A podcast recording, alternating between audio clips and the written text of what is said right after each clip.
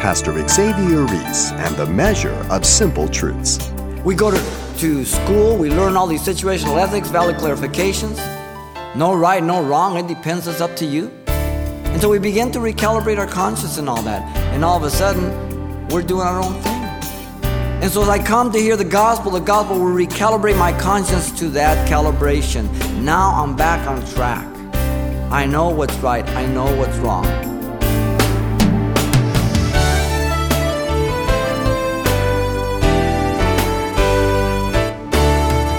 Welcome to Simple Truths, the daily half hour study of God's Word with Xavier Reese, Senior Pastor of Calvary Chapel of Pasadena, California. Well, as we get started on a brand new series in the first letter of Paul to Timothy, Pastor Xavier, you're warning, as Paul did, that false doctrine was and is all around us. Yes, it is. Uh, false doctrine is high on the list within the church, not so much outside the church today. And again, the only way we can get back on track is to have that measure, that plumb line. As I stated, the recalibration of our conscience. Not just enough to be moral or to be good or to be ethical, but that I be scriptural. Because there are a lot of things that society allows and they call it legitimate or even legal, but doesn't necessarily mean that it's ethical or moral. And so again, we have to run everything through the scriptures to find out. And that's the plumb line. You let the plumb line drop, and you will be able to see the wall that's crooked. The plumb line is never crooked. And so there's a constant returning to the scriptures. When I hear something, I have to sift it through the scriptures so that my mind is in line with God. So I have the mind of Christ.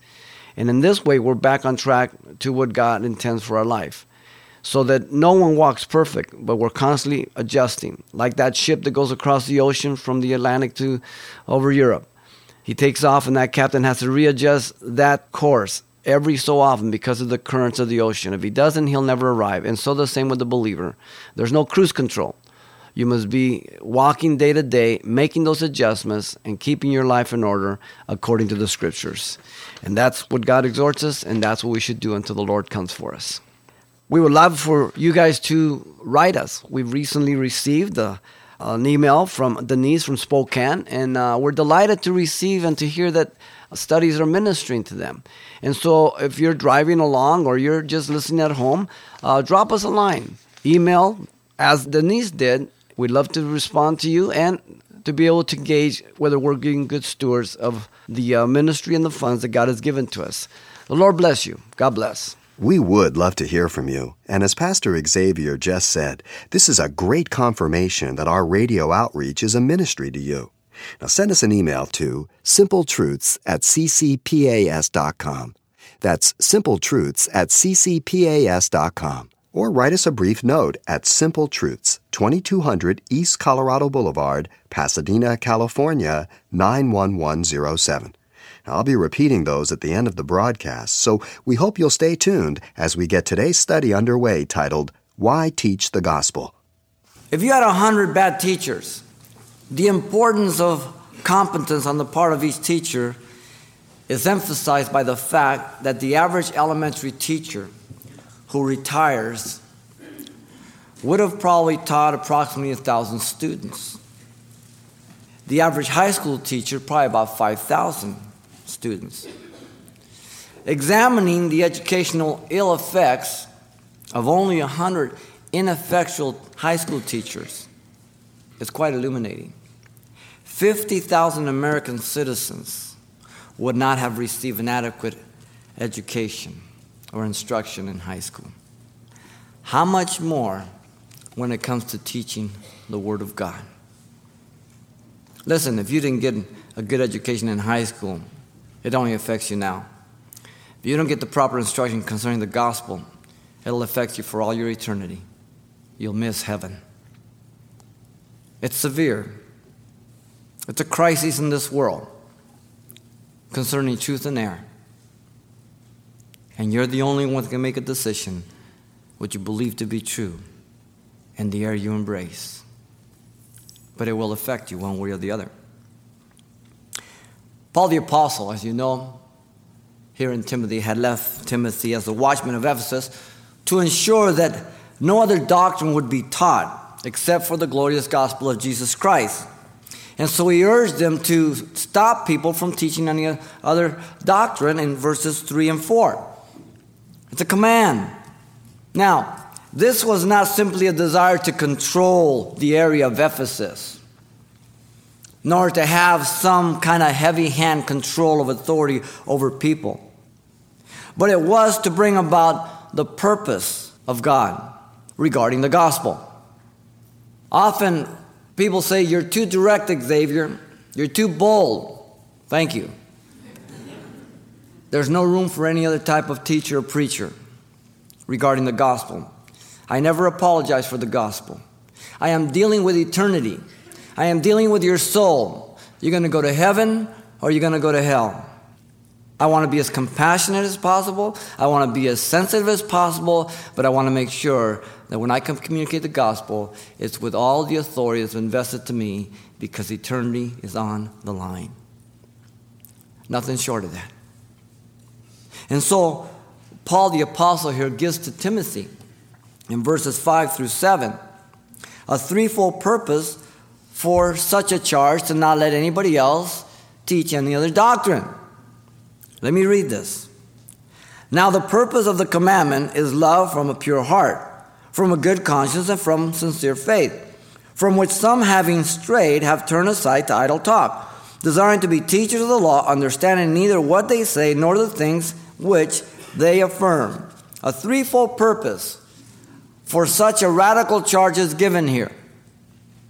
One, to manifest God's love in people's lives. Verse 5. Secondly, to mark those who miss the goal of love. Verse 6. And then thirdly, to mention their intentions and qualifications in verse 7. He lays it out right here, real simple. Let's begin here with the first. First purpose to manifest God's love in people's lives. This is the crux of the gospel. Notice first, the foundation of love is faith. That is actively trusting God in obedience to the gospel, not feelings or emotions. Listen to the words. Now, the purpose of the commandment is love. God is not interested in ha- having you feel good primarily. He's more concerned that you align yourself with the truth of the gospel and let your feelings catch up to the truth of the gospel, okay? Feelings are feelings, they're deceptive.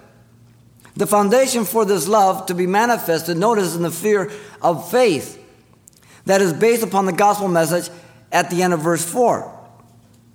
He tells them not to let anybody else charge to teach any other doctrine, nor give heed to seducing fables, endless genealogy, which cause disputes rather than godly edification, which is in faith. In faith, meaning the revelation of God, the gospel. Okay? So here you have faith is a foundation. Verse 5 is linked to verse 4. You can have no gospel unless you have faith in revelation of God. In fact, often in the pastoral and in the epistles, the word the faith is used synonymous with the gospel and Christianity. The goal of the gospel is not to simply provide information or knowledge, but that we might walk, abide, and be filled with the love of God. Colossians, he says, put on finally the bond of love, that which holds everything together. God wants you to be a vessel of love, not simply a walking encyclopedia. The demands of the gospel is what? Obedience. Look at the word commandment. Commandment is a military term, and it means to give strict orders and to obey. Paul is telling Timothy this is a divine order from God. The noun form is found also in verse 3 under the word charge. This is the warfare. There's an enemy out there. Satan is the enemy. He spreads all kinds of lies, all kinds of false doctrine. Paul says, You preach the gospel. Notice, secondly, the quality of love is divine, agape. It is given by God to every believer, but not every believer yields to it. It's called the fruit of the Spirit. Romans 5 5, the love of God has been shed abroad in our heart. Galatians 5 22, the fruit of the Spirit, agape. Everything that follows agape is a manifestation. It's singular, the fruit of the Spirit. Not fruits, not eight fruits, it's the fruit of the Spirit, agape love. But you and I have to yield to it, it doesn't come automatically. Every time I have yielded to agape love, I've never failed. Every time I have not yielded to God's agape love, I've fallen flat on my face. It's got an incredible potential. You've read it in 1 Corinthians 13, 4 through 8. doesn't boast, doesn't want itself, is not provoked at all, seeks no evil, believes all things, hopes all things, endures all things. Agape never fails. I fail. You fail. The only other name you can put in there is Jesus. Jesus and agape are synonymous. never fail. It is the only motive God will honor and reward us for it, the bema seat of Christ in 1 Corinthians 4 5. He's not going to say, How much did you do, X? First of all, He knows it. But He's going to reward me why and how I did it. Did I do it out of love or did I do it to get attention? What's my motive? Where's my heart? Of the 10 times that this form, agape, appears in the pastoral epistles, seven of 10 times faith and love appear together. You can't divorce faith and love. If you do, you're a Pharisee. You're a hypocrite. Because if you're faith in the gospel, then love will be manifested through your life. If I'm going to yield to agape love and manifest it to other people and the world, then I will have to depend upon the sphere of faith of the revelation of the gospel and the power of the Holy Spirit. It's not in me, I don't have it of myself. We live in a society that says you've got it in you, dig deep. Don't dig too deep, you might get sick on what you find. People say, I got to go find myself. You better hope to God you never find yourself. It's a scary find. Paul tells the Galatians that faith is to be working by love, Galatians 5 6. It is not based upon the physical emotions or the physical or the emotional feelings. It is based upon obedience, not circumstances or situations. I do not obey because I feel like it, I obey because I love God. That's the bottom line. Any other type of love brings disputes, self love, and selfishness. That's human. Notice, thirdly, that the instrument of love is a pure heart. Don't miss it. The implied problem is that man has a dirty heart, deceitful, desperately wicked, Jeremiah 17 9. And the word from is the word ek. It means out of, which applies to the heart, the conscience, and the sincere faith here. This is what God is after. He's after my heart to transform it. He's after your heart. And this word heart is used through Scripture as the center of man's entire mental, moral activity. The intellect, the emotions, and the will. The center of man. Who you really are. The quality of the heart is said to be pure. Katharos. You get your word catharsis from, or of therapy. Catharsis therapy. You go in there, you're mad, and so they have you sprout out whatever you want and beat the bag and everything else. You feel a little better. Says, okay, now give me $100 for your session. Come back tomorrow, beat it again. But the problem is you have to beat it every day. You let the steam out of the bucket, so what? It builds up again. God wants to cleanse your heart so there's no more steam in there. He wants to get rid of it, not just release it. Only the gospel can do this. Psychology can't do that. Your own discipline to, to say, I'm never going to do this again, you can't do it. It's got to be the gospel. Only the gospel can bring the solution to man's heart. You know many of the scriptures. Where will all will the young man cleanse his ways? In my heart have I hid thy word that I might not sin against you. We're born again of not corruptible seed, but incorruptible, which lives and abides forever. It is the word of God that changes my heart. We all always want to look on the outside. You get a car that's beat up and the engine's not so good. What's the first thing you do? You fix the outside. You want people to say, Boy, that's a nice car. And you let the engine go. We love the exterior. Now, this does not happen automatically. It must be appropriate individually by faith and obedience. Only the Word of God can produce God's love and purify my heart. Jesus said to his disciples in John 15, 3, You are cleansed by the words I have spoken unto you. Man, that's heavy. Do you remember you were born again? I got cleansed you and you knew you were cleansed? That peace came upon you? He said, What in the world are you guys talking about? We're talking about the gospel.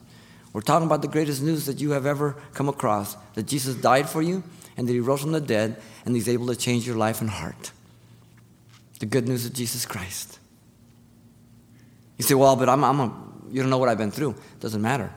It's not what you've been through, it's what Christ has been through. Christ has been through death for you. And he's risen. And he can change you. Absolutely. Notice, fourthly, the witness of love is a good conscience. The conscience Paul is referring to is not natural or moral conscience here, given to every man or woman to know good and evil, because it can be altered, seared, and defiled, as Romans 2 14 and 15 tells us. Later on, Timothy 4 2 and Titus 1 15 says. You remember, you first started out as a little kid, the first time you went to the store, you want to rip off a baby Ruth? Sugar babies. They still sell sugar babies? Look, big hunk. And man, it took you about 15 tries. You finally put it in your pocket. Man, when you did your heart, boom, boom, boom, boom, boom. You know, and when you ran, you turned the corner, you ran home. But then you got pretty good at it. Time after time, then pretty soon you just walk in. You callous your conscience. Now, the conscience that God gave you worked at first. But because you were so disciplined, so diligent as I was to sin against it, I recalibrated it to my specs of right and wrong. Paul is saying that love will be manifested only as I yield to God's love. Everything else is not really God's love. Not only through a pure heart as a source, but the result is here a good conscience that witnesses regarding one's diligence to live up to the knowledge of the truth I possess. Wow. That I possess the truth of the gospel, and the Holy Spirit comes into my life, and He allows me to obey. He helps me to obey. He gives me the power. He doesn't force me, He doesn't obey for me. But He's there to encourage me, and we have a partnership going on. I yield, and He gives me the power. The word good, agathos, means perfect and kind to produce pleasure, satisfaction, and well being. This is what God wants to do. See, I had a rotten heart before. I had a good veneer on the outside. But the bottom line, push comes to shove, I want to know what was in it for me. What was I going to get out of this? The word conscience, as you know, means to, to know truth, literally with knowledge. The Spanish word conciencia, same thing, con, with, ciencia, knowledge, or science. And so here we are. Paul is referring to the conscience that is held captive and bound by the Word of God, reaching its fullest and truest potential. Now, we don't recalibrate our conscience to the gospel, we're in trouble. You're going down the freeway when you leave here, and you're going to be going down the freeway maybe 75. The cop's going to pull you over. He's going to say, Let me see your license. You say, Officer, what's going on? He says, You were going 75. I was not, Mike. I was going 65. Now, you're not lying. But what you don't know is your speedometer needs to be recalibrated. Is that a calibration? That's what happens with our conscience. We go to, to school, we learn all these situational ethics, values clarifications. No right, no wrong, it depends, it's up to you. And so we begin to recalibrate our conscience and all that. And all of a sudden, we're doing our own thing. And so as I come to hear the gospel, the gospel will recalibrate my conscience to that calibration. Now I'm back on track. I know what's right, I know what's wrong. This conscience is one with the heart without guilt of conviction as the work of the Spirit works through the Word in me. Never perfection, but I'm always dependent on Christ. When I blow it, I confess. 1 John 2 1. And He cleanses me from all unrighteousness. 1 John 1 8. And I stay in fellowship, man. You know why my wife Trudy and I have a lot of fun? We keep our accounts short. When I do something stupid, I want to say I'm sorry as quick as I can. And if I don't say I'm sorry, and if I don't acknowledge when I'm wrong, it doesn't help the relationship. It's kind of uncomfortable living with her. In the same way, when it happens to her. The only way we can enjoy one another is to be truthful and pure at heart, to stay in fellowship with God and each other then life is worth living. Often Paul calls witness to his truthfulness as God bears me witness, I lie not. And he calls witness to his conscience in 1 Corinthians 9 1, 2 Corinthians 1 12, 4 2. Often. Notice, fifthly, here, the process of love is by sincere faith. True biblical faith is not only the foundation of love, as we pointed out, but it is the very ongoing process that ensures the continuous purging of your heart and mind regarding sins, attitudes, and motives, resulting in a good conscience. Is that, as I was saying earlier, is that ongoing thing. Because our heart is evil. The word sincere here means unpretentious, unhypocritical, genuine faith that is actively trusting and depending on God through the Holy Spirit and the Word of God, obeying to deny self and to please God and others. Wow. That's why Paul the Apostle takes this great Roman treatise and he says, Listen, you guys are not that good. The gospel is the only thing that can save you. It's the righteousness God revealed from faith to faith. The just shall live by faith. There's the crux of Romans, and then he displays it. Chapter 1, he shows how wicked we are, the whole pagan world. Chapter 2, he gets down to the good moral pagan says, You're guilty too. Chapter 3, he says, You, Abraham, you are guilty too. You're the golden calf. People have their eyes on you. I'm going to melt you down. Then, chapter 4, he says, Listen, you guys think you're righteous. You're only justified in Christ Jesus. And he establishes the beginning of verse, chapter 5. Then in chapter 6, he says, You're members of, of your body. They're weapons to destroy you or to edify you. You have the choice now as a Christian. And then he says in chapter 7, you can live like this under the power of the flesh, and then hopefully you'll cry out one day, Oh, wretched man that I am, who shall deliver me from this body of death? If you do that, you'll walk in the Spirit, chapter 8. If not, you'll be living a self life in chapter 7. Then he takes a little detour in chapter 9, 10, 11. He says, Don't be stupid and ignorant about it. Israel's blindness, you know, don't be boasting lest he cut you off too. And he says, Let's get to the bottom of this. Present your body a living sacrifice, holy acceptable unto God, which is your reasonable service. And don't be fashioned to this world system, but be transformed, metamorphosed by the renewing of your mind to prove what is that good, acceptable, and the perfect will of God. Romans 12, 1 and 2. Wow. Why? Because we have a dirty heart. And only the ongoing power of the gospel of the Spirit of God can change us. All three, a pure heart, a good conscience, sincere faith, are possible by the new divine nature and the new man in contrast to the old man who is under bondage of sin. So 2 Peter 1, 3 through 4, he gives you the divine nature. You can escape the corruption of this world. You and I, as Christians, have no excuse. We cannot say, I cannot. A Christian can only say, I will not. I'm a child of God. I have a divine nature. I have the mind of Christ. I just don't put it on all the time. I have to deny myself, pick up my cross, and follow Him. The order, I believe, is also in proper order. Listen, faith trusts God to change and purify the heart, which is accomplished by the good conscience, giving evidence of unhypocritical faith by the power of the agape love. The heart is the real source. The witness is the conscience. The test of the pudding is love. One, two, three. They're linked. Faith is defined and described for us in Hebrews uh, 11, 1 and 6. Faith is the substance that takes hold for, the evidence of things not seen. For without faith it is impossible to please God. Those that come to God must believe that He is and that He is the reward of those who what? Diligently seek Him. Do you seek Him diligently? On and on and on. You have to do that. Now, it doesn't come natural. It comes supernatural. So I have to stay in the Word. I want the Word of God in my heart. So that the Holy Spirit can have material to work with that He convicts me, that He keeps me in line to manifest His love. Pastor Xavier Reese clarifying the role of the Holy Spirit as the key to a successful relationship seeking the Lord.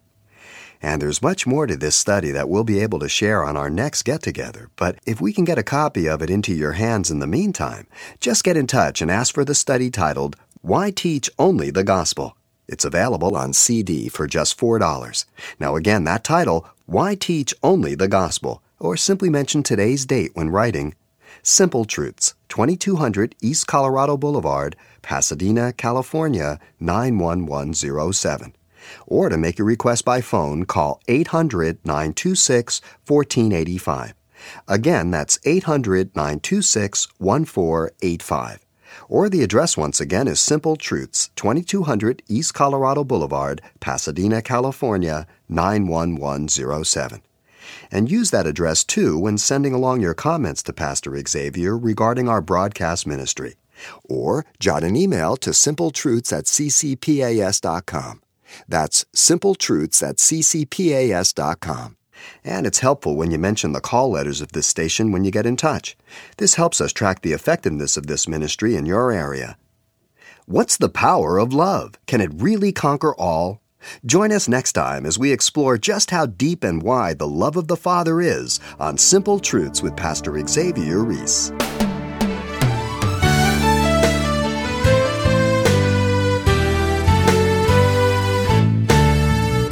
Simple Truths with Pastor Xavier Reese, a daily half hour broadcast, is a radio ministry of Calvary Chapel of Pasadena, California. www.calvarychapelpasadena.com.